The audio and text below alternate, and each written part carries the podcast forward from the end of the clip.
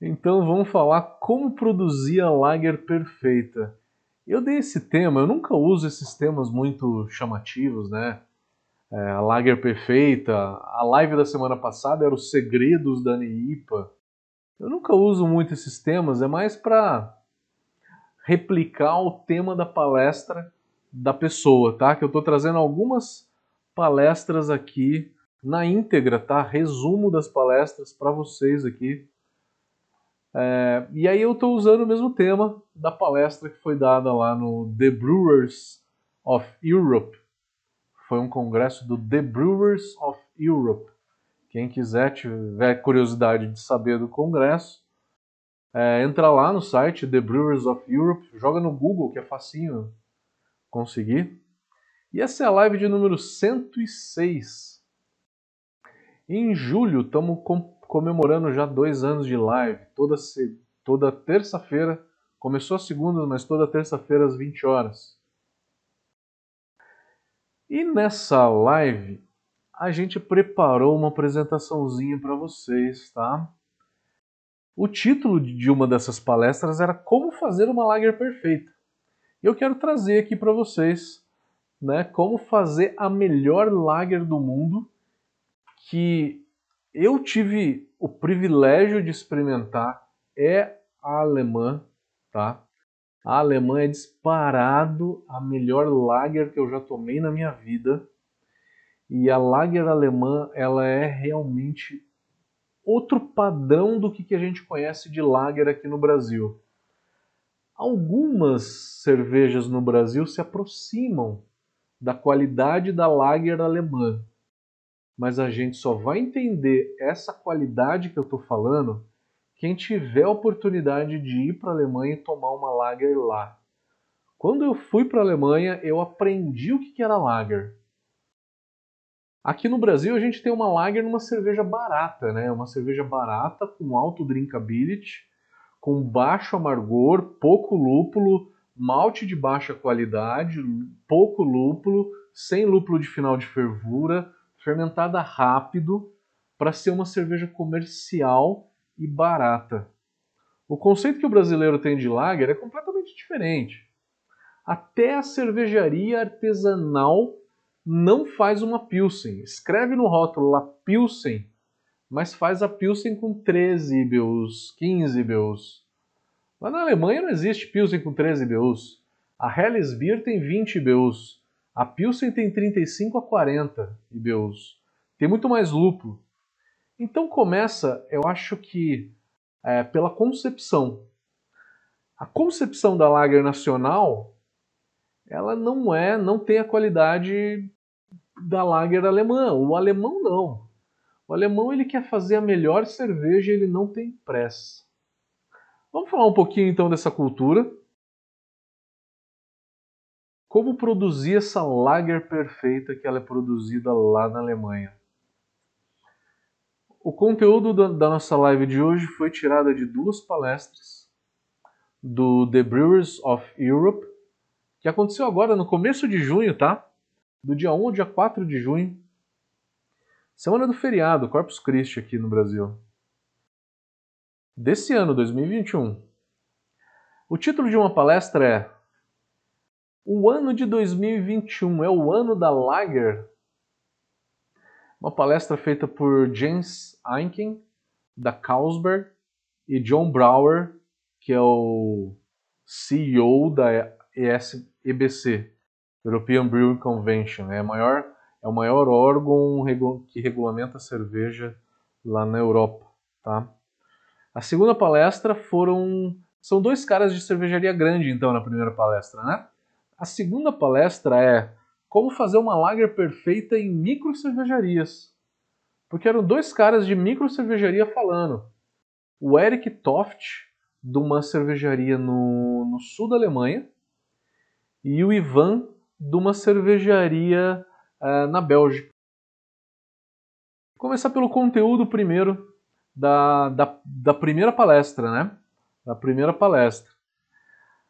Ele começa falando que a Lager ela é a cerveja mais produzida no mundo, que se produz pelo menos 90% da cerveja do mundo elas são cervejas claras e leves, ou lagers, tá? Ou lagers, claras e leves. Pode ser uma Kirsch, pode ser uma American Blonde, uma Cream Ale, tá? São cervejas leves e claras. Todas elas, Pilsen, Hellesbock, Kirsch, American Blonde. É, na Inglaterra também tem uma blonde, uma blonde bem clarinha também. Cream Ale, American Lager, Light Lager, entre outras. A gente está falando então de cervejas que têm o propósito de serem leves e refrescantes. É muito importante a gente entender o propósito da lager.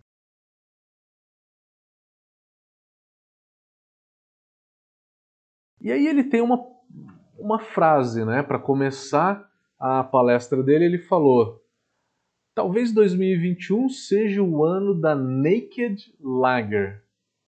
Naked Lager foi um, uma gíria que ele usou para chamar a lager mais leve. Aquela lager mais leve mesmo, a lager clara, com baixa lupulagem, tá bem refrescante. Aquela lager bem leve. Então esse foi o título da palestra, o que ele quis ali tentar, é, tentar realçar. Parênteses. Vocês sabem que eu sou completamente imparcial. Não é porque eu estudei na Alemanha que eu sou louco por lager. Eu gosto de lager porque lager, a lager alemã só existe lá. É a melhor qualidade de lager no mundo e ponto final. Mas eu não sou completamente defensor de lager e eu não fico fazendo apologia tanto assim, não. Eu sou bem realista e bem direto ao ponto. Porém, esse foi um congresso é, organizado pela EBC, que é europeia, tá? que aonde que na Europa dominam as lagers. Então, eu achei um pouco essa colocação dele, 2021 vai ser o ano das lagers, é um pouco ufânica, né? um pouco exagerada. Se o Congresso fosse nos Estados Unidos, os americanos diriam 2021 é o ano da IPA perfeita, da redescoberta da IPA. Se fosse na Bélgica, seria é o ano da tripel perfeita. Então, calma lá. Né? Eu tenho um pouco de ufanismo nessa história toda, mas também tem muito conteúdo, tá? que a gente vai ver como é que eles produzem essa lager perfeita e realmente aquilo é a lager perfeita por conta desse processo. Tá? Mas tem muito fanismo nessa história toda, mas eu estou trazendo tudo na íntegra, o como eu percebi essas palestras na hora que eu vi, participei do congresso e percebi, e estou trazendo para vocês já com o meu viés, né? Para isso que eu estou aqui, pegar um conteúdo, dar uma cara, dar uma é, um tom nisso, trazer de uma forma mais inteligível o conteúdo e também é, entender qual que é essas nuances aí, né, que a gente tem. Então é um pouco de exagero nisso tudo, tá? Não vou sair falando para aí que o Matheus falou que 2021 é o ano da Lager, tá? Se for para você o ano da Lager, ótimo, perfeito.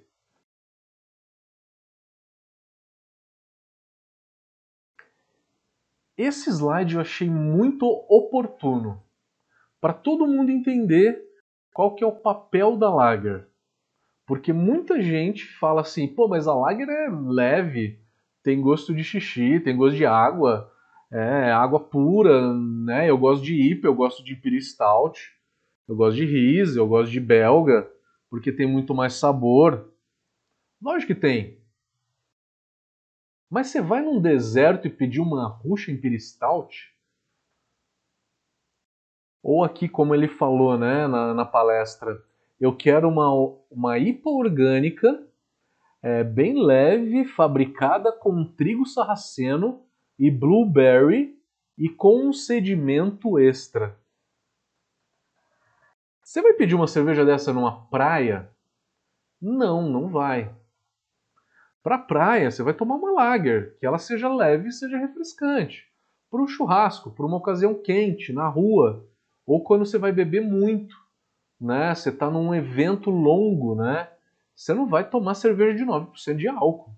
Você vai tomar uma cerveja com uma graduação alcoólica menor. Então a lager tem o seu propósito.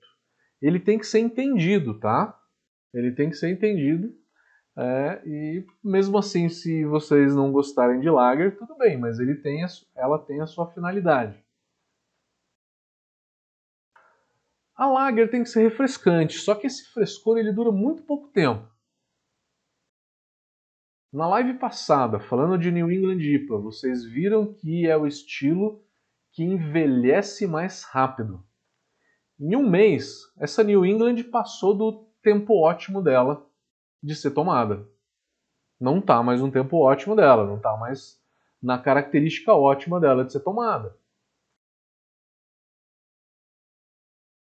A Lager é a segunda cerveja que estraga mais rápido. Eu diria que em três meses ela já começa a se degradar bastante. Porque ela começa a perder o frescor, começa a subir a oxidação nela, né? Então, o que, que começa a acontecer com ela? Então, acompanha comigo. Esse frescor, que é a coisa mais importante dela, né? Se a gente colocar, armazenar essa cerveja a 20 graus Celsius no armazém ou no galpão, qualquer lugar que seja, esse frescor dela vai cair muito. Vai cair muito rápido. E aí vai subir, na hora que cai o frescor, sobe o aroma de papelão. Um aroma meio metálico. E lá para frente, quando ela envelhecer muito, essa cerveja ela começa a ficar é, com um aroma meio de couro, de licor. Couro mesmo, né? Leathery, né? Sherry-like quer dizer parecida com licor. Então ela, eu chamo cerveja velha nessa etapa, né? Isso estou falando dois anos de garrafa já, né? Dois anos de garrafa, ela vai ficar meio licorosa. Por quê? Sabor do malte se degrada todo, o amargor se degrada, não se degradam os açúcares do malte, né, que está dentro da cerveja, e o álcool. Então vai ficar uma cerveja doce e alcoólica, que lembra muito um licor. Na minha opinião, é uma cerveja licorosa. É, então, rapidinho, em um, até 3 meses cai o frescor, de 6 a 12 meses surge a oxidação, que é o papelão, e aí lá para 2 anos vai começar a ter essa sensação de licorosidade. Quem já fez o curso de tecnologia cervejeira da Brava Academy, a gente fala disso na parte de conservação, né, de conservação da cerveja, tempo de vida, e a gente detalha um pouco mais da, dessa experiência toda do, do consumidor, como que a cerveja envelhece com o tempo, né, de acordo com cada um dos estilos. É, a gente faz uma outra live para frente para tentar falar disso, tá? Mas tem muito mais detalhe além disso que eu falei. Se esse armazenamento não for a 20 graus, mas for a 5 graus, a cerveja se mantém por um tempo maior. Então, guardar essa lager a uma temperatura mais baixa para que ela tenha um frescor maior vale muito a pena. O frescor demora para cair. O papelão vai demorar muito para surgir. Então, o que a gente estava falando de tempo de validade a 20 graus era por volta de 3 a 6 meses ela começava a oxidar. Aqui a gente está falando de no mínimo 6 meses, 6, 10 até 12 meses. Depende da cerveja, dos métodos de conservação, da absorção de oxigênio no invase, entre outros fatores. Então, o surgimento do papelão vai começar a acontecer a partir de seis meses no mínimo, tá? De seis a dez meses. Cerveja dura mais.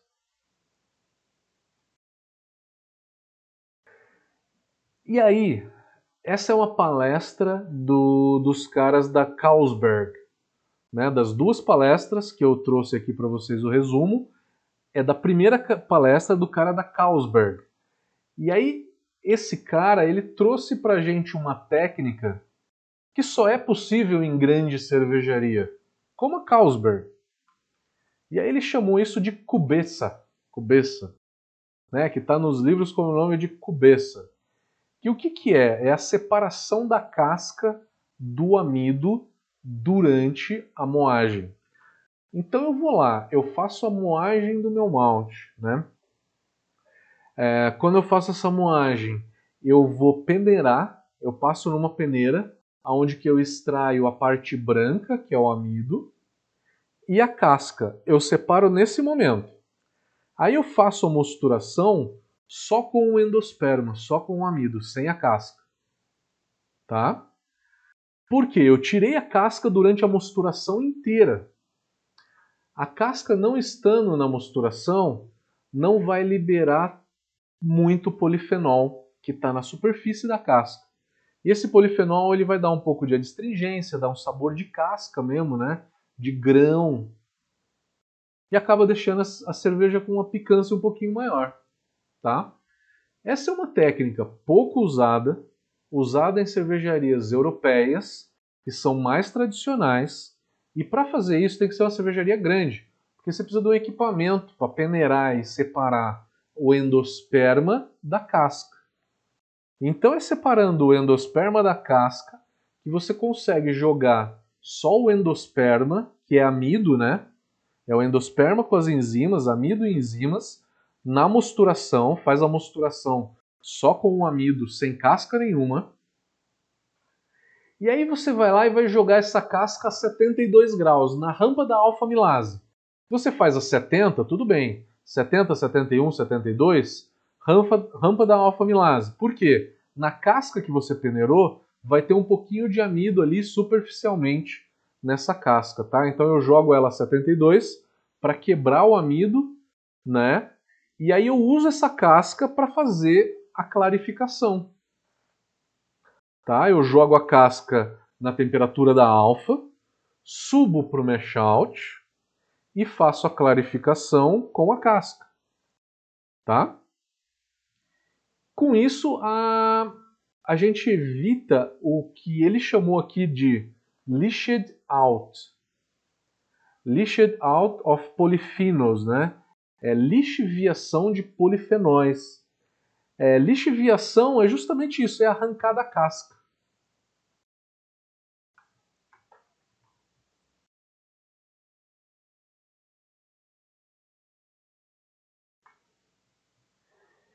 E aí foi isso que eu trouxe da primeira palestra. A segunda palestra eu achei mais interessante, acabei até trazendo mais conteúdo. Tá? Então agora é o conteúdo da segunda palestra, como fazer uma lager perfeita numa micro cervejaria. A Schum, Schumrammer é uma cervejaria no sul da Alemanha. Então como é que a Schumrammer faz? Eles falaram que eles têm um conceito de live and let live. Viva e deixe viver. Isso é um con conceito meio que slow food, slow brew, né, muito ligado nisso, que quer dizer o que o live and let live, vive e deixa viver? É, é não ser tão ganancioso quanto a compra de produto, em querer sempre o produto no preço mais baixo possível, comprar um malte no preço mais baixo possível, ficar apertando o produtor de lúpulo para entregar é, rápido ao menor preço, enfim, é, eles são contras. Isso é muito da cultura europeia, tá? A cultura europeia é muito assim, é muito é, prezando muito mais pela qualidade do produto, pela qualidade de vida, pelo bom andamento das coisas, do que a cultura americana. No Brasil, a gente puxou para quem? Os americanos, né? Por isso que a gente vive nessa loucura. Né? A gente quer sempre o produto mais barato, mais rápido, mais lucratividade, enfim, a gente a finalidade de muita micro cervejaria no Brasil não é produzir uma cerveja excelente, é ter uma lucratividade. O europeu ele fala não, eu quero produzir uma cerveja boa com a melhor qualidade possível e aí depois eu repasso esse custo pro é, pro consumidor. Enfim, são conceitos diferentes, né? A gente tem que se adaptar onde que a gente está. Às vezes esse conceito né, não vale a pena, a não ser que no Brasil, se você não tenha um, uma marca que queira atacar um público mais artesanal, né, para cobrar mais do seu produto, né? Então é realmente uma posição, uma questão de posicionamento estratégico. Mas é o conceito alemão, né? É comprar melhor matéria-prima, ter relacionamento com o fornecedor, não é cobrar, comprar de distribuidor, é comprar num preço justo, uma entrega justa, enfim. Só aí o conceito da administração dessa cervejaria já muda completamente, né? Já diz muito da qualidade do produto que vem aí. Olha o tempo que essa cerveja vai demorar para ficar pronta. Eu vou falar. Aí ele tem um lema: é possível fazer cerveja ruim usando ingredientes bons, mas é impossível fazer uma cerveja boa usando ingredientes ruins, né? Então, a primeira frase é possível fazer uma cerveja ruim usando ingrediente bom. Eu uso ingrediente bom, mas se o cervejeiro é mais ou menos, quer fazer uma cerveja barata, acelera o processo, a cerveja fica ruim. Mas para fazer uma cerveja boa, eu obrigatoriamente eu tenho que usar ingrediente bom. E tempo é um ingrediente. Não apressem nada. Tempo é um ingrediente. Outros ingredientes é paixão, atenção a detalhes. E também eles falam muito da satisfação do cliente, começa com a satisfação dos funcionários. E eu sou um exemplo disso, eu vivenciei isso porque eu trabalhei em duas micro cervejarias na Alemanha, tá? Eu vivenciei isso. O clima de trabalho ele é fenomenal. É impressionante. Eles são muito rígidos, são muito duros quanto a erro, né? Quanto ao horário principalmente.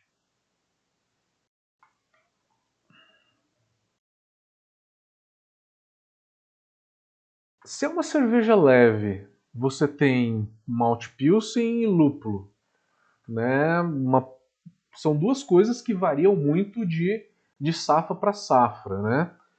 É, principalmente o lúpulo varia muito mais do que o malte.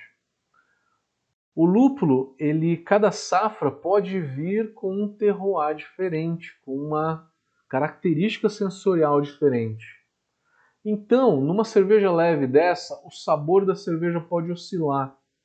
Para evitar essa oscilação, eles vão usar quatro variedades de lúpulo. Não contentes com isso, eles vão pegar esses lúpulos de safras diferentes.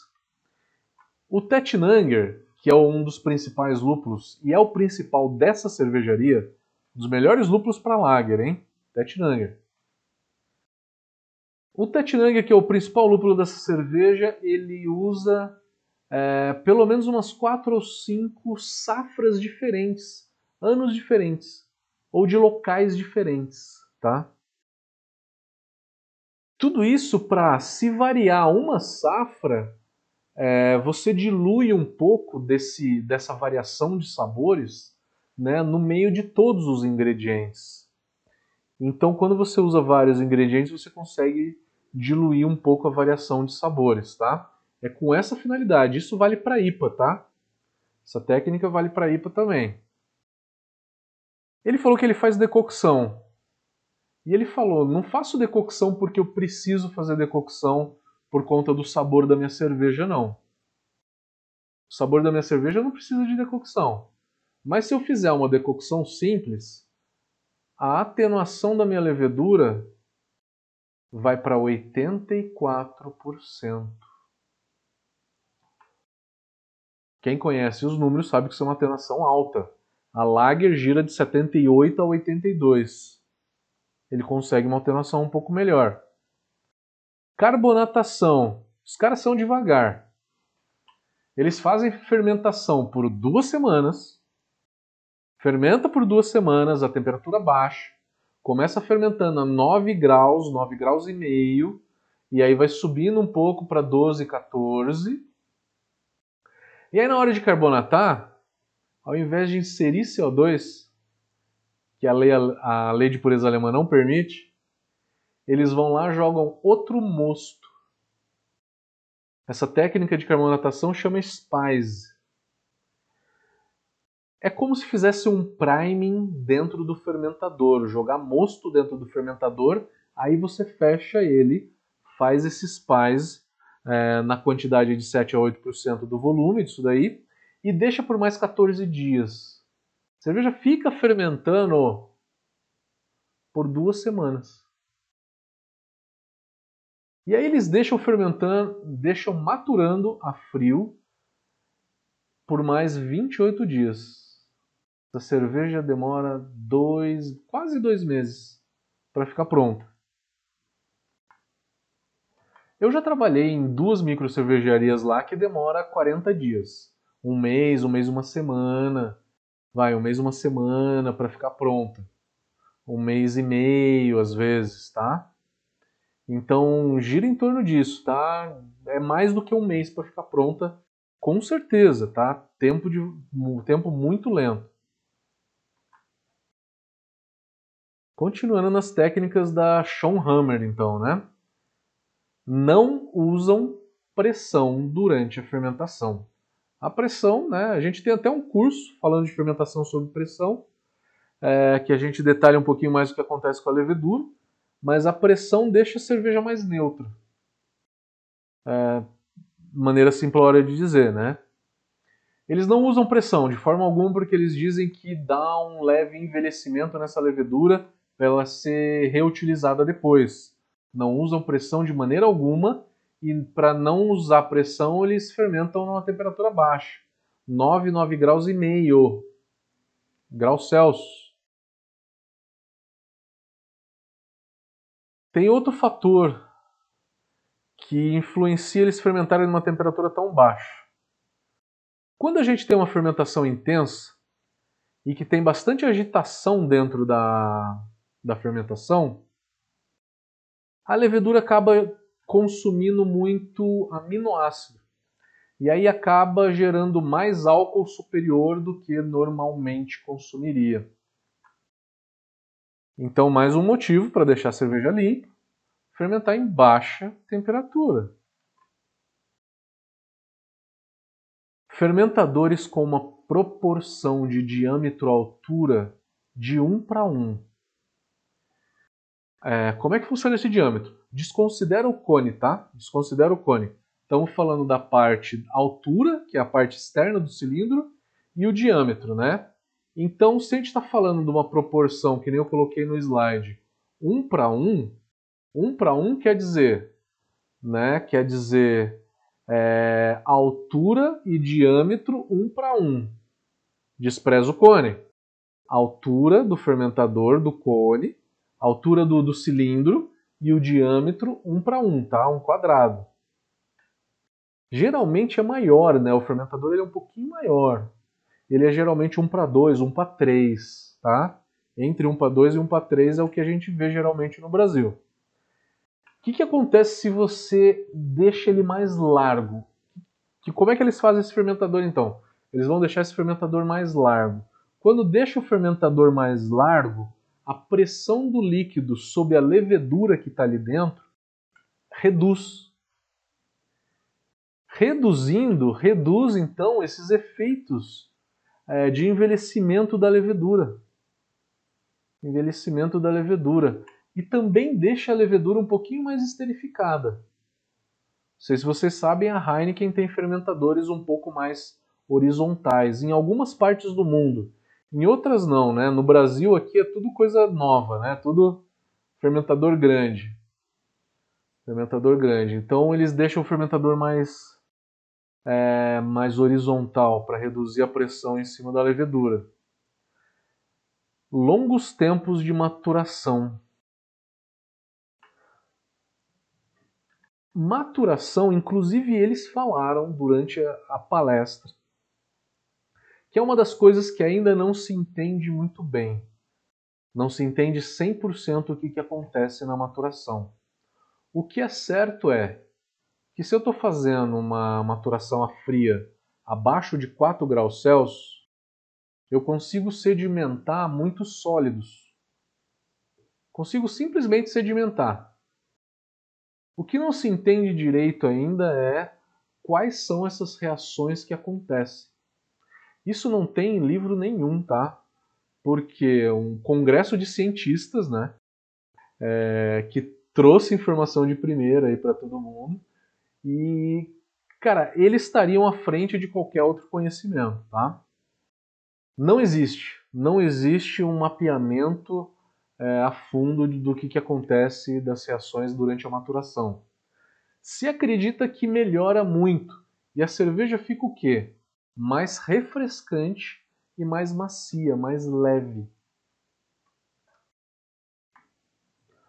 Se descobriu recentemente, um, James Murray colocou na revista Brauwelt, uma revista alemã, que longas maturações com a levedura no fundo fazem com que a levedura excrete tripeptídeos.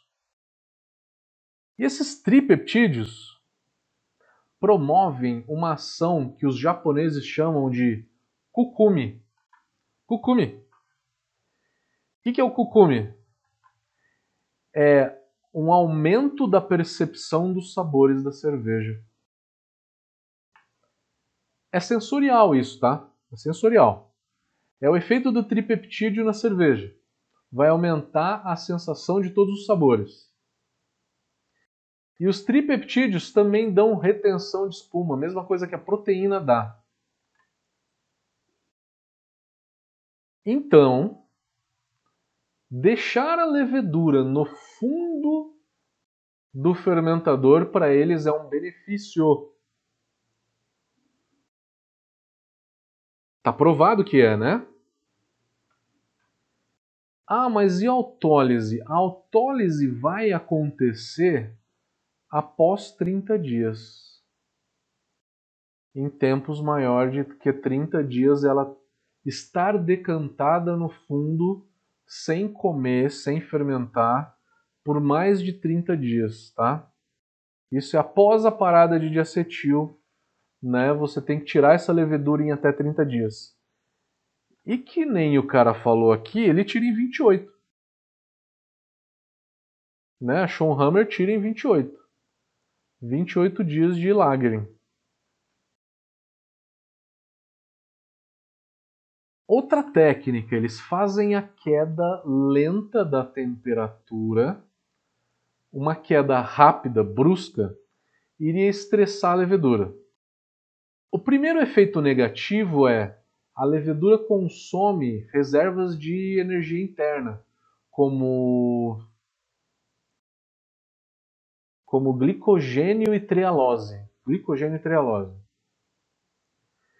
e ela excreta proteases. Essas proteases vão quebrar proteínas que dariam retenção de espuma. Então prejudica a espuma. Eles fazem uma queda mais lenta, tá? Então tem um, uma queda mais lenta na lager, tá? Numa IPA, isso daí cai por terra, né? A IPA não tem problema de retenção de espuma, eu não preciso fazer isso. Em muitas cervejas não precisa, tá?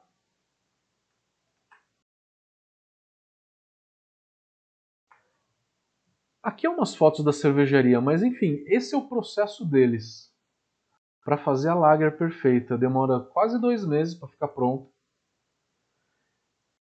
Faz uma carbonatação natural na Alemanha, né? A lei da pureza não pode não pode pressurizar o fermentador nem nada. Você tem que carbonatar de forma natural a cerveja. Um mês de fermentação, um mês de maturação. E aí mais todos esses adendozinhos pequenininhos, né? Com isso você consegue fazer uma cerveja fantástica. Diferença dessa lager para uma lager de boa qualidade no Brasil, por exemplo. Tem diferença? Tem. Algumas cervejarias no Brasil investiram em fazer uma Pilsen mesmo, de verdade, com 40 IBUs, usando malte bom, malte importado, lúpulo bom, é, fermentação, enfim. A diferença existe, tá? A diferença existe. Porque vocês viram a quantidade de coisinhas, que é um montão de pequenas coisinhas que lá na frente vão dar uma cerveja bem leve e bem refrescante. Tem diferença? Tem. O alemão, ele é perfeccionista até demais. Metódico, extremamente. Extremamente metódico, extremamente tradicional. É... E eu acho que tradicional até demais para quebrar é, muito dessas coisinhas que ele poderia acelerar o processo. Eles não corrigem água por conta da lei de pureza, é, eles fazem esse spice, que é o priming dentro do fermentador. Então você dobra o tempo de fermentação. Em vez de 14 a 15 dias de fermentação, vai ser 20, 28 dias de fermentação por conta do spice, né? O spice não precisa. Poderia fazer uma carbonatação artificial, não poderia? A qualidade da cerveja não ia mudar. Enfim, eles fazem nessa cervejaria, eu esqueci de colocar no slide, eles fazem correção de pH. De acordo com a lei de pureza, você pode fazer correção de pH desde que seja usando um ácido lático que seja produzido da fermentação de malte e lactobacilos. Você pega um malte pilsen, joga lactobacilos em cima dele, vai fermentar, extrai esse ácido lático e aí esse ácido lático você pode jogar dentro de uma, de uma mostura, numa cerveja para atender a lei de pureza alemã. Eu sei que é doideira isso, tá? É doideira. Parece que é até outro mundo, né? É... Para que ser tão romântico, né? Às vezes eu falo, para que ser tão romântico? Mas então, tem diversas coisinhas que você analise e, e tenta entender qual é a importância né? Às vezes não tem tanto, às vezes tem. Tá? Um pouquinho sempre faz, tá? Mas algumas você pode, você pode eliminar. Fermentação aberta, olha só os fermentadores, ó. Abertos, fermentador de 40 mil litros. Fermenta aqui, aberto, e aí na hora de maturar, passa por um tanque de maturação horizontal. O horizontal é para facilitar espaço. É para ganhar espaço dentro da cervejaria. Não precisa ser na vertical. Ele pode ser na horizontal.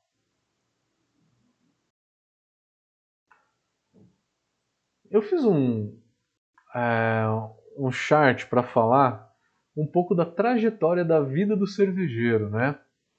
É, a importância da lager ela se dá em um certo momento da vida do cervejeiro. Vamos entender quando? Essa é uma teoria completamente minha, mas veja se faz sentido. Escreve para mim aí no chat, veja se essa é a mesma trajetória que você, tá? Percebi que muita gente tem essa trajetória. Você tem lá seus 18 anos, começa a beber, começa a tomar uma lager leve, nem sabe direito o que está tomando, né? Essa é uma cerveja bem leve que é só para deixar bêbado mesmo, né? E aí você começa a descobrir, você descobre a Erdinger, cerveja de trigo da Erdinger, ou uma Red Ale, uma Stout, né? É uma cerveja mais doce ou esterificada, né? Uma cerveja fácil de tomar. E aí você migra para um outro nicho de mercado, que é essa cerveja mais doce, esterificada. E aí você descobre o mundo. Você descobre a IPA. A IPA e a Pale Ale. Eu chamei de cerveja com um amargor leve. É um amargor leve. E depois de conhecer essa cerveja com amargor leve, você vai para um amargor intenso. Uma Double IPA, uma New England, uma Red IPA, uma Black IPA e todas essas variações de IPA, né? Depois de entender todas as IPAs, você vai para uma cerveja mais intensa, graduação alcoólica intensa, como uma Russian Imperial Stout, uma Barley Wine. E aí depois você acha que conheceu tudo. Não, faltou a cerveja sours. A cerveja mais difícil de se beber é a Guilze, né? Concordam comigo? Vai para as Guilze, né? As cervejas azedas, Guilze, Lambic. E aí fica nas Lambic por um tempo, porque demora para entender mesmo, né? Ela é complexa mesmo. É difícil, demora para entender, demora para. E aí, chegou num momento em que você pensa: já entendi de tudo, só não fiz uma lager boa. É quando o cervejeiro ele vai para lager. Pelo menos na minha história cervejeira foi essa trajetória. Eu fui aprender a fazer a lager depois de aprender quase tudo. Aí eu falei, putz, eu não sei fazer uma lager decente. Como fazer uma lager decente, limpa, neutra, fermentação leve, né? Cerveja neutra, boa, qualidade e repetibilidade.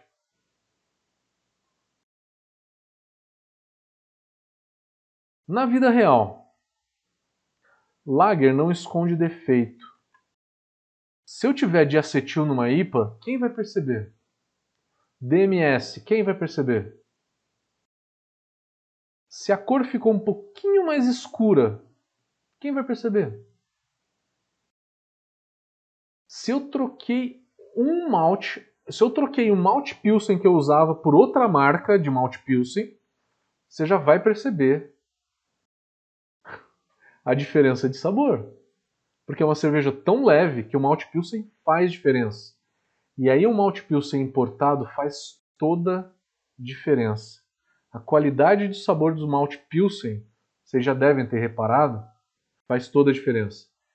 E eu falo um pouquinho mais disso no curso de elaboração de receitas, quem já fez o curso comigo. Então faz a diferença. Qualquer troca de ingredientes ou qualquer defeito que tenha a cerveja vai aparecer.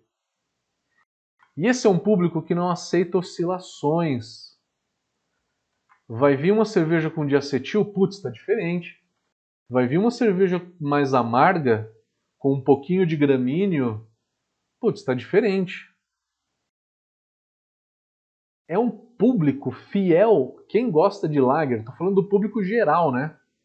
É o público que geralmente não gosta muito de cerveja artesanal. O maior público da lager é esse, é o público que não toma IPA em quantidade grande. Ele gosta de cerveja leve e refrescante. E qualquer oscilação, ele vai ficar doido. Ele vai querer a cerveja leve e refrescante que ele sempre tomou. Cuidado com o terroir do lúpulo malte, então você precisa é, usar diversas variedades para conseguir diluir ali, né? O sabor e impactar menos, né? Difícil conseguir uma fermentação limpa. Tem muita consultoria, muita mentoria que eu dou, e às vezes eu estou falando com a pessoa, é, e aí eu falo da importância de na lager, né? Você experimentar a cerveja e conseguir identificar se tem diacetil, se tem acetaldeído ou se tem enxofre. Né? Você tem que saber identificar isso.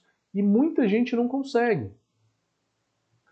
Porque ainda está começando, né? tá, tá se aprimorando, enfim. Então precisa de um certo conhecimento para conseguir fermentar essa lager limpa.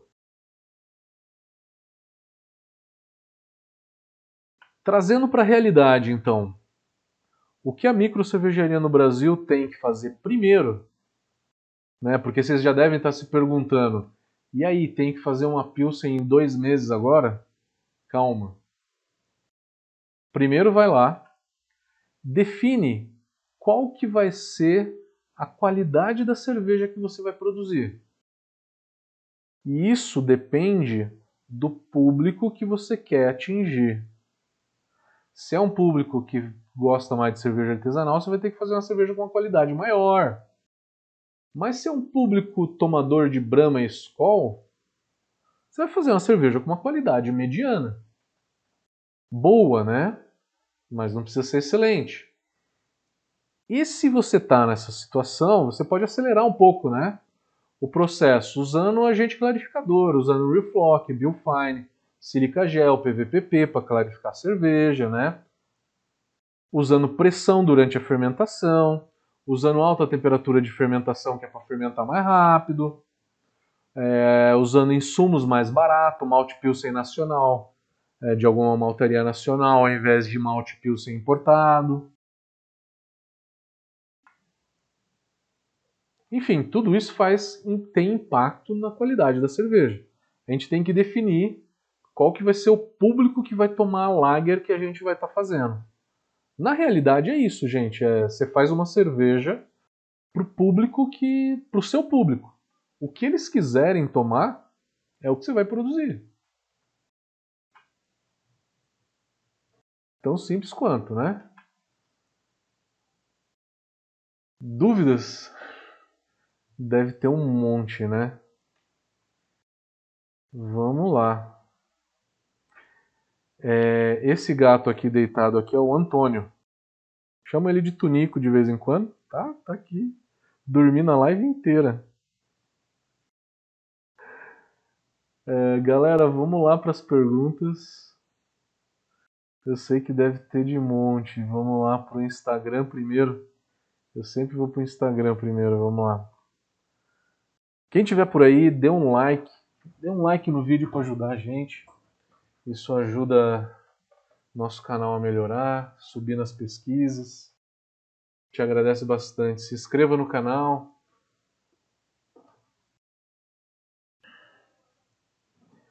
Maravilha, perguntas do Instagram. Cadê a galera?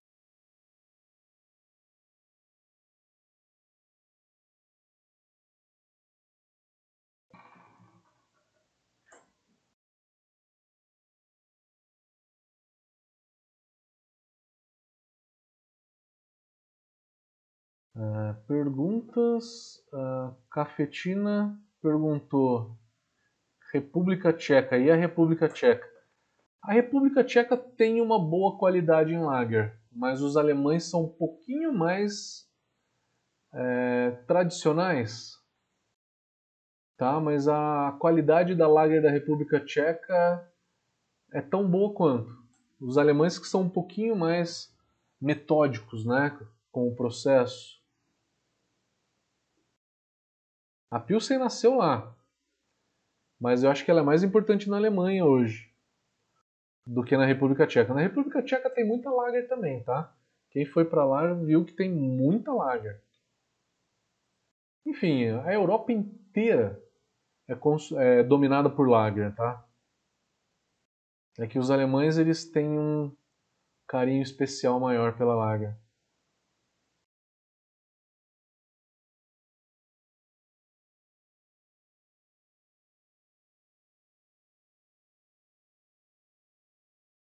É, Cafetina falou cerveja a 80 centavos de euro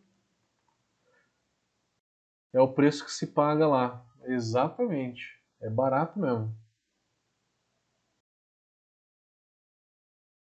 Também falou que a lager demora 45 dias a ser feita. É o mínimo que eu vi na Alemanha, tá? 40 dias. Duas semanas de fermentação e três de maturação. Das cinco semanas. Isso aí. Não pode ter medo. Não pode ter medo, tá falando. Recapitulando, redução lenta de temperatura para melhorar a espuma? Sim. Sim, que eu falei que é, com isso a levedura, se cair rápido, a levedura libera um pouco de protease. E essas proteases quebram as proteínas que dão retenção de espuma. É pouca protease, tá? A diferença não é tão grande assim. É, mas assim, os alemães eles pegam todas as etapas do processo para para tentar fazer a lager perfeita, né? Por isso que eles intitularam o nome da, da palestra de lager perfeita. É realmente a lager perfeita. Agora, o quanto que vale a pena todos esses detalhes, tá? A maioria deles tem um impacto baixo. Só que aí se soma todas, todos eles, que lá na frente pode dar uma diferença maior. Billis Beer, devemos dar mais atenção à temperatura de fermentação? A temperatura de fermentação ela diz o sabor que a lager vai ter, tá? É fundamental. Você quer ter uma lager leve, bem leve, começa a fermentar por volta de 9, 10 graus ou até 11, tá? E fermenta mais ou menos ali entre 10 e 11. Pode fermentar tranquilo entre 10 e 11, vai. Na parada de acetil sobe para 14. Beleza.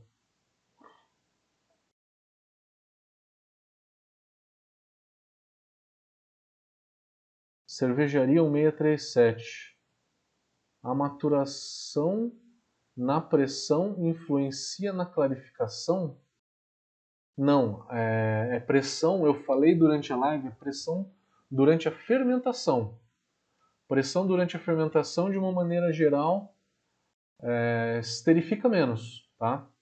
Se quiser saber um pouquinho mais sobre pressão, a gente tem um curso chamado Fermentação sob Pressão. Somos os únicos que tem esse curso. Facebook, tem pergunta no Facebook? Marcelo Saltier, Hilton por aí também. É, Valderes. Valderes perguntando: qual é a pressão ideal para fermentar uma lager? A partir de 0,3 kg de pressão, você tem o efeito da fermentação sob pressão, tá? O ideal na lager perfeita é sem pressão, tá? Que o tema da live de hoje é lager perfeita. Para lager perfeita é zero de pressão. Marcelo Saltier, quanto à levedura, qual você indica? A W3470 é a, é a mais usada e ela é leve, tá? Perfil de esterificação bem neutro. Você quer uma mais frutada, usa S23. Entre outras, tem German Ale, eu não gosto muito da Diamond, da Lallemand. E a qual temperatura é melhor fermentação? Por volta de 10 a 11 graus. E aí parada de acetil a 14.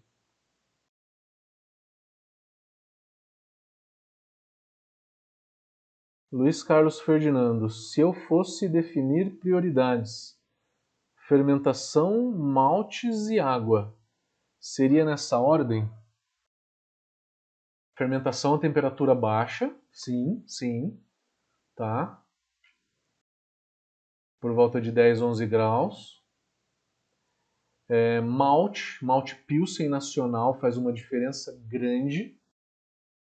A água de uma maneira geral, inclusive o pH, tá? Se você não corrigir o pH na tua Pilsen, o que, que vai acontecer? Na hora que a cerveja ficar pronta, o pH vai estar tá alto. O pH alto na cerveja pronta realça o dulçor do malte. Se eu corrijo o pH durante o processo, depois de fermentada, ela vai estar tá com pH entre 4.3 e 4.4. E essa leve acidez aí, esse pH, vai dar frescor nela, tá? É importante. É realmente importante. Tá, acho que respondi então, Luiz. Vamos para o YouTube, onde que tem a maior, maior parte da galera.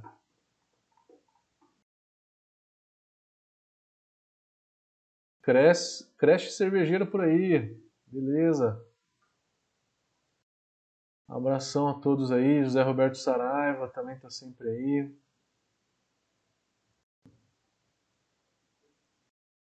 Sérgio Aliano, como é que tá, meu querido? Quanto tempo?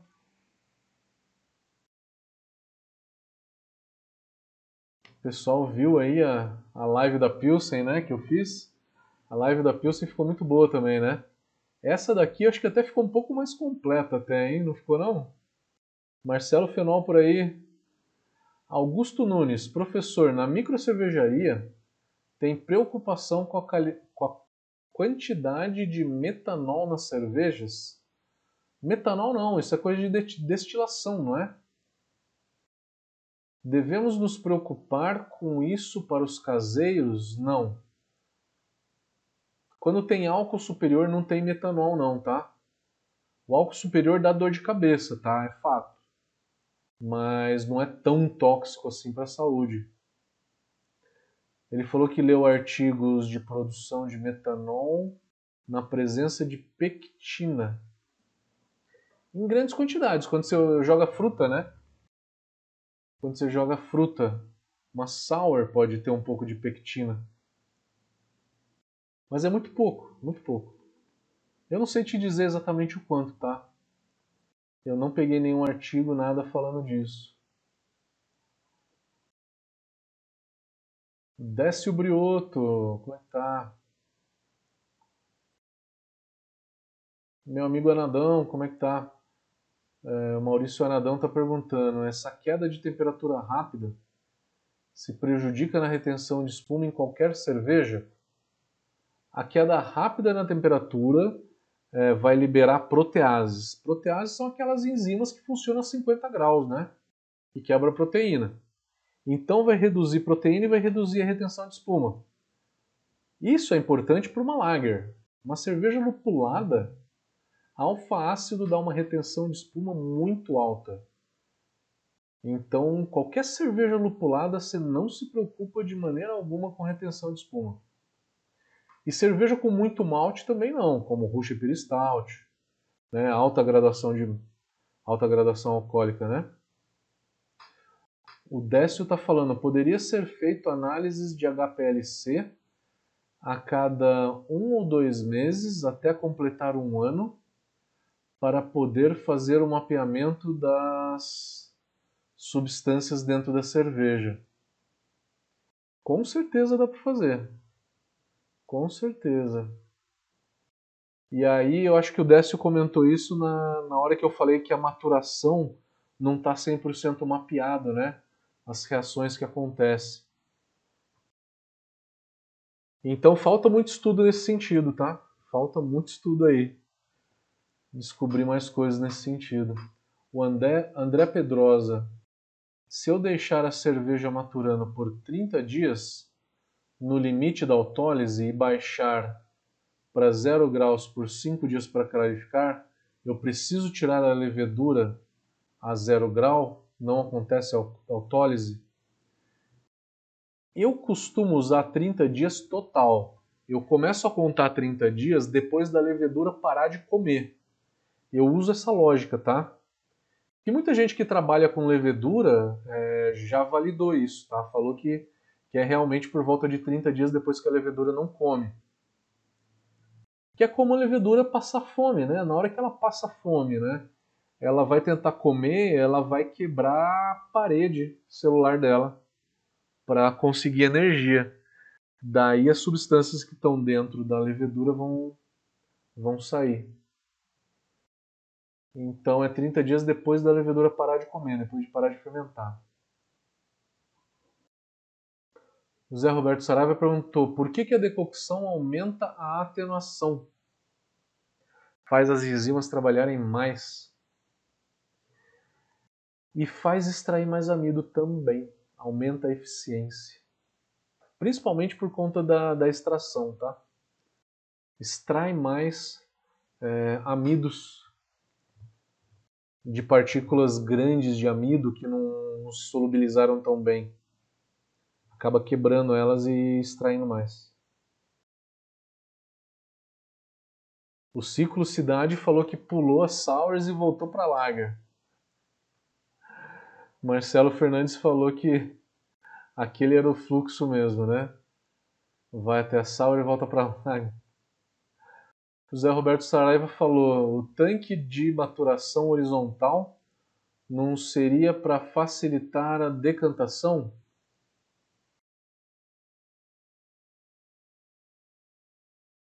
É, tem gente que fala que ajuda a decantação. Só que pensa comigo.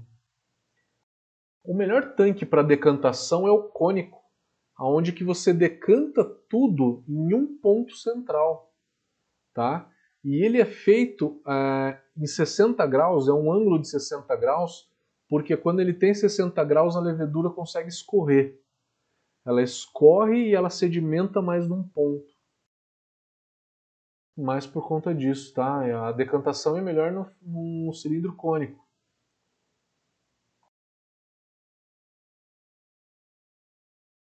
Antes de eles mandarem essa cerveja para o maturador horizontal, eles passam numa centrífuga, ela decanta bastante. Tira bastante levedura aí.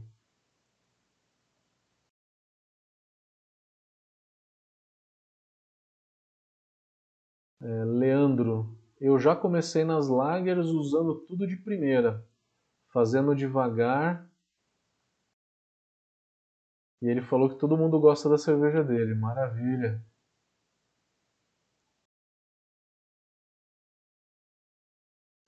Marcelo Fernandes perguntou como trazer a sensação crisp na lager.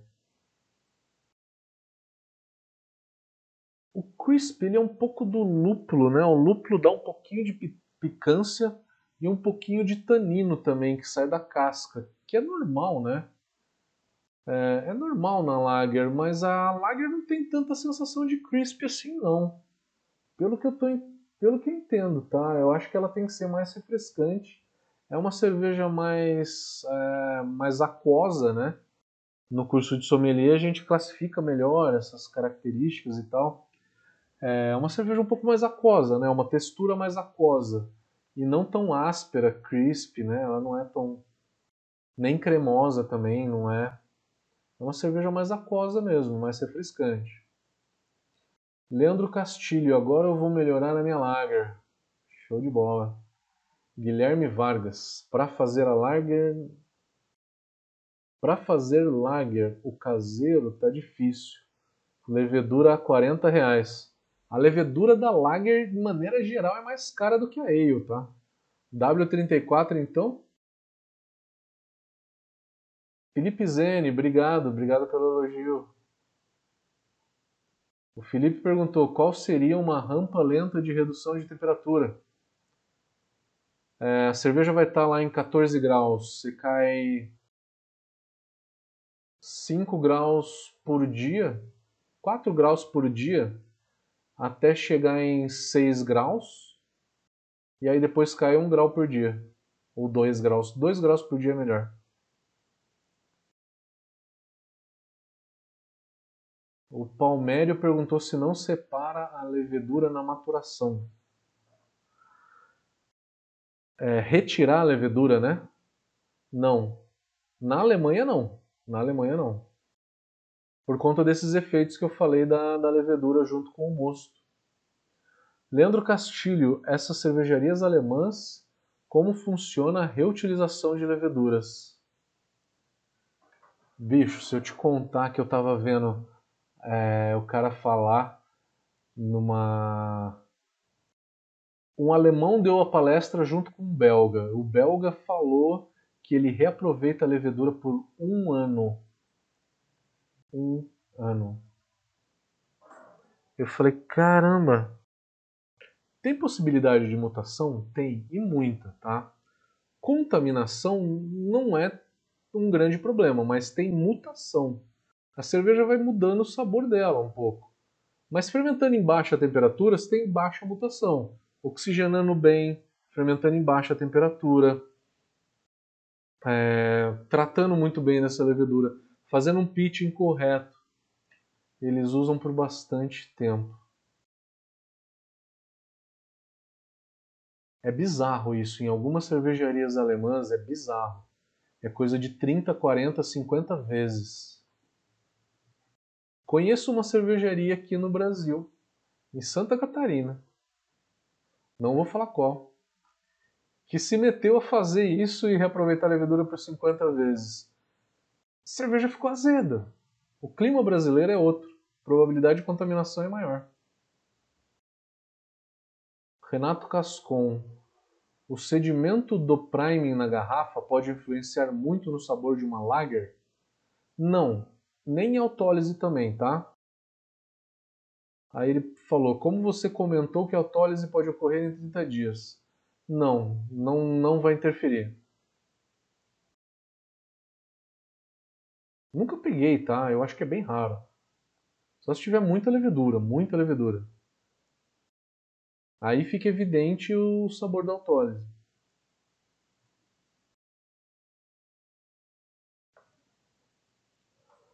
Deixa eu ver onde é que, tá, onde é que eu parei nas perguntas. É, Beto De Luca. Estou com uma na fermentação a 11 graus. Heitor, deixa contato para curso de fermentação sob pressão. O Heitor, entra lá no site da Brau Academy, tem um curso, tem um curso online de fermentação sob pressão. E a gente tem um curso de tecnologia cervejeira, que é um curso mais amplo, que também aborda esses assuntos e fala bastante sobre isso, tá? Curso bem mais completo. Carlos Mazeto. Quinta do Castelo, cerveja toda quinta no Castelo em Amparo.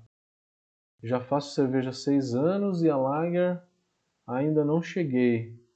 Nesta quinta será Neipa. Show de bola, show de bola. Experimenta a Lager qualquer dia. Thiago Cruz, qual o melhor lúpulo de amargor e outro para sabor? De que estilo você está falando? Uma lager? Uma lager, é... os lúpulos aromáticos, tá? Final de fervura. Tetnanger é excelente, Mittelfru são os dois campeões, tá? Tetnanger e Mittelfru. Aí você tem Spout, você tem Safir. O Saz é para fazer tcheca, né? Excelente lúpulo. Spout, Strice Spout também é bom. Algumas cervejarias estão usando mandarina Bavária, tá? Mas aí não é lager tradicional, porque o mandarina Bavária é um lúpulo novo, né? Para amargor, muita cervejaria lá na Alemanha usa o mesmo lúpulo de aroma para amargor. Usa um lúpulo só. Usa lúpulo de aroma. Por quê? Por que disso? Porque se você usar um lúpulo para amargor que tenha baixo alfácido, você usa mais lúpulo. Se você usa mais lúpulo, mais sabor de lúpulo essa cerveja vai ter. Sabor, não amargor. Amargor você faz a conta do quanto que você quer, né?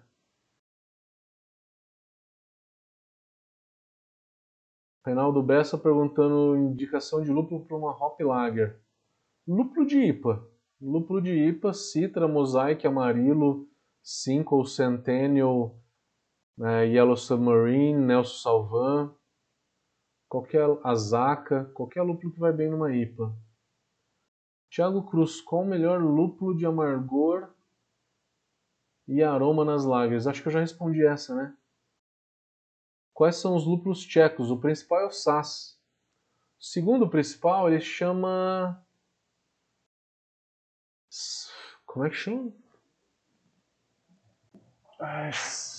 Spalter Select, como é que é?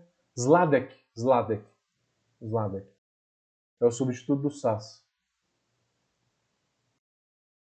O Diego perguntando se eu já usei a levedura Nottingham da para fazer alguma lager.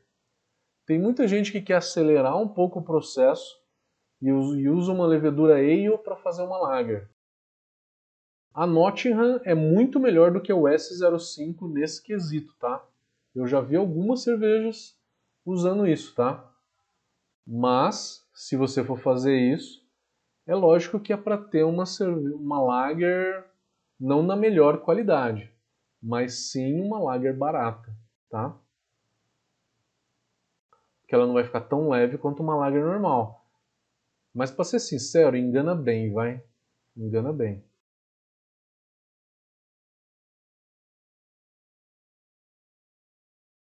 O Palmério falou do priming na fermentação. O que, que eles fazem? Fermenta por 14 dias, você joga um mosto lá, né? Mil litros. Joga o mosto, fermenta todos aqueles açúcares por 14 dias, e aí na hora de carbonatar, joga um outro mosto. Fazer um priming dentro do fermentador, tá? E aí fecha esse fermentador fecha qual que é a quantidade desse mosto? Por volta de 7% do volume que está lá. Do volume, né, mil litros, então você joga 7% desse volume que está lá dentro do fermentador, 70 litros. E aí você fecha o fermentador. E aí o CO2 gerado ali dentro carbonata a cerveja. Só que depois que você jogou o mosto, você precisa de mais 14 dias para fermentar esse mosto né? O Leandro, é, Malte Pilsen da Agrária ou Pilsen Munique? Pilsen da Agrária ou Pilsen Munique? Não existe Pilsen Munique. O Pilsen da... Eu não entendi a... a... Pilsen Agrária. Ou Pilsen o quê? Viking seria? O Viking Agrária é muito semelhante, tá? Tem um bom custo-benefício. Não é a melhor qualidade, tá? Se você usar um Pilsen importado, você vai sentir a nítida diferença na qualidade. O BWS é um Malt Pilsen importado, que já tem uma qualidade melhor.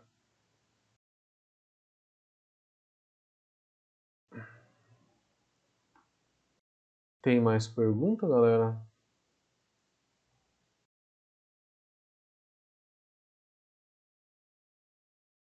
O Rodolfo no Instagram perguntou em relação ao reaproveitamento de CO2 da fermentação na carbonatação. Sim, você faz um prime no fermentador, né? Acho que eu acabei de falar. Você joga um outro mosto lá, 7% daquele volume que está lá, e fecha o fermentador. Você faz um priming dentro do fermentador. Saulus, bora aproveitar o frio e fazer lager. Com certeza. O Rodolfo perguntou se tem algum momento em que a levedura não decanta mais. Algumas leveduras nunca vão decantar, você vai ter que tirar na filtração, mas é uma quantidade pequena. Por quê? Você tem leveduras que floculam mais rápido e outras que demoram muito tempo para flocular ou médio tempo, né? Então depende, depende. Como ser humano, né? Tem uns seres humanos mais fortes, mais fracos, médios, medianos, enfim.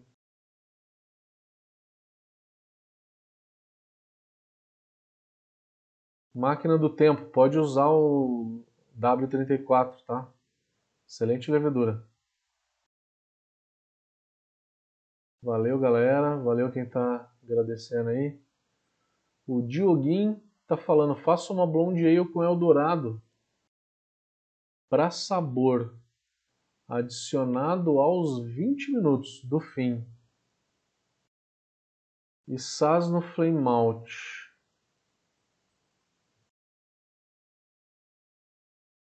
Fermentação a 16 graus.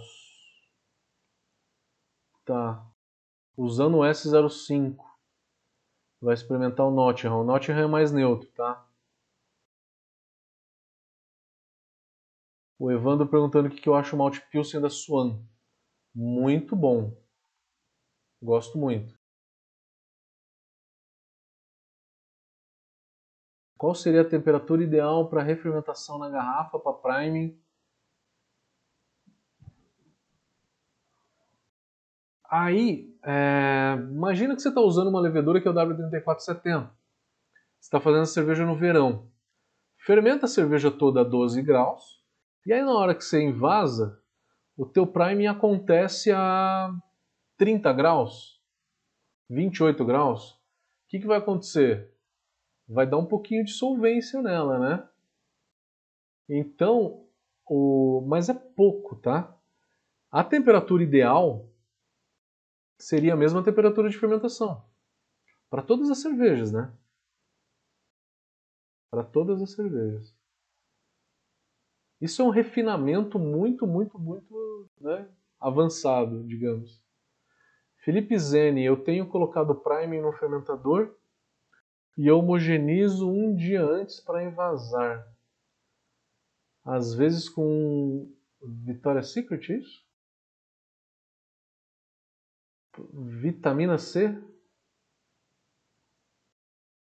para diminuir, diminuir a oxidação. Diminui, diminui.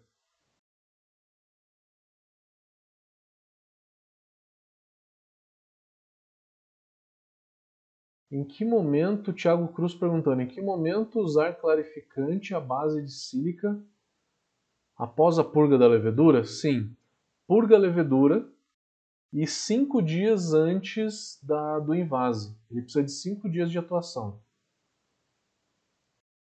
O Leandro perguntou se o Pilsen da Agrária ou o Pilsen da Bort Malt. Leandro, eu não experimentei o da Bort Malt, mas se é importado, provavelmente, muito possivelmente, ele vai ser melhor, tá? Valeu, Décio. Décio é o meu amigo que vai me ajudar lá na USP a fazer o teste do amargor, né, Décio? A gente vai falar disso em breve. Obrigado, cara. Leandro Castilho, como sempre, fantásticas lives. Show de bola. Valeu, Leandro. Marcelo Fernandes. O crisp que eu me refiro não é do lúpulo. É sobre a sensação de corpo. Como a Californian Common, que tem aquele final seco e marcante. Devido à fermentação lager de alta temperatura, às vezes de, devido à carbonatação também, tá? Se for uma lager, uma cerveja leve como essa, é, é carbonatação. Carbonatação vai dar, numa cerveja muito leve, onde você não tem muito corpo, a carbonatação vai dar esse certo. Crispy é uma frisância mais leve, né? Uma carbonatação muito forte seria uma frisância, né? A gente chama de frisante. É, mas é, é um certo crisp, sim. É um certo crisp. Mas nunca é um objetivo ter um crisp.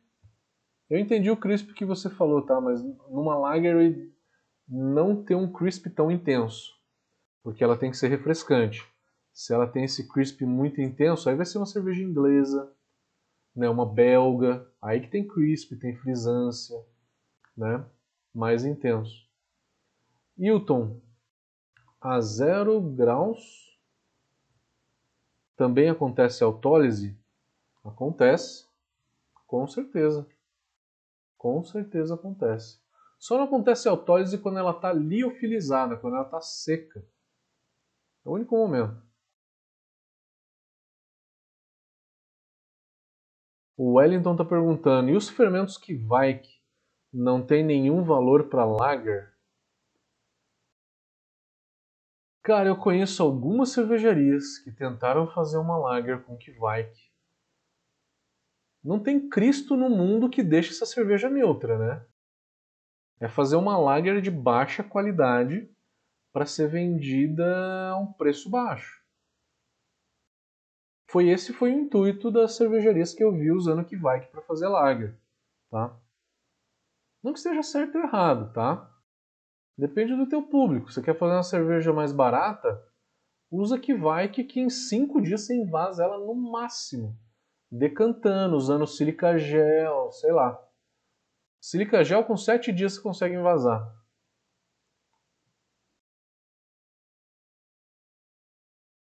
Beleza, galera? Vamos terminar. Acho que as perguntas acabaram aqui. Deu uma hora e meia de live também. Deu uma hora e meia de live. Vamos terminando por aqui então. Valeu, galera.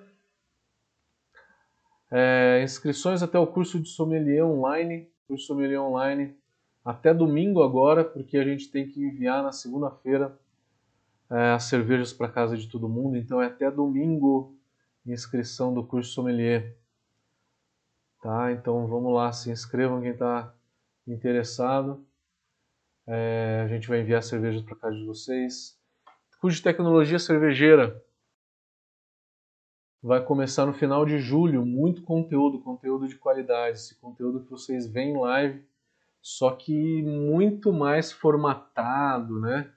É, onde que vocês vão interagir com professores, enfim. É um negócio bem legal, um curso que está tendo uma aceitação muito bacana. E todos os professores da Brau Academy, vocês sabem que são escolhidos aí a dedo, né? Valeu, galera.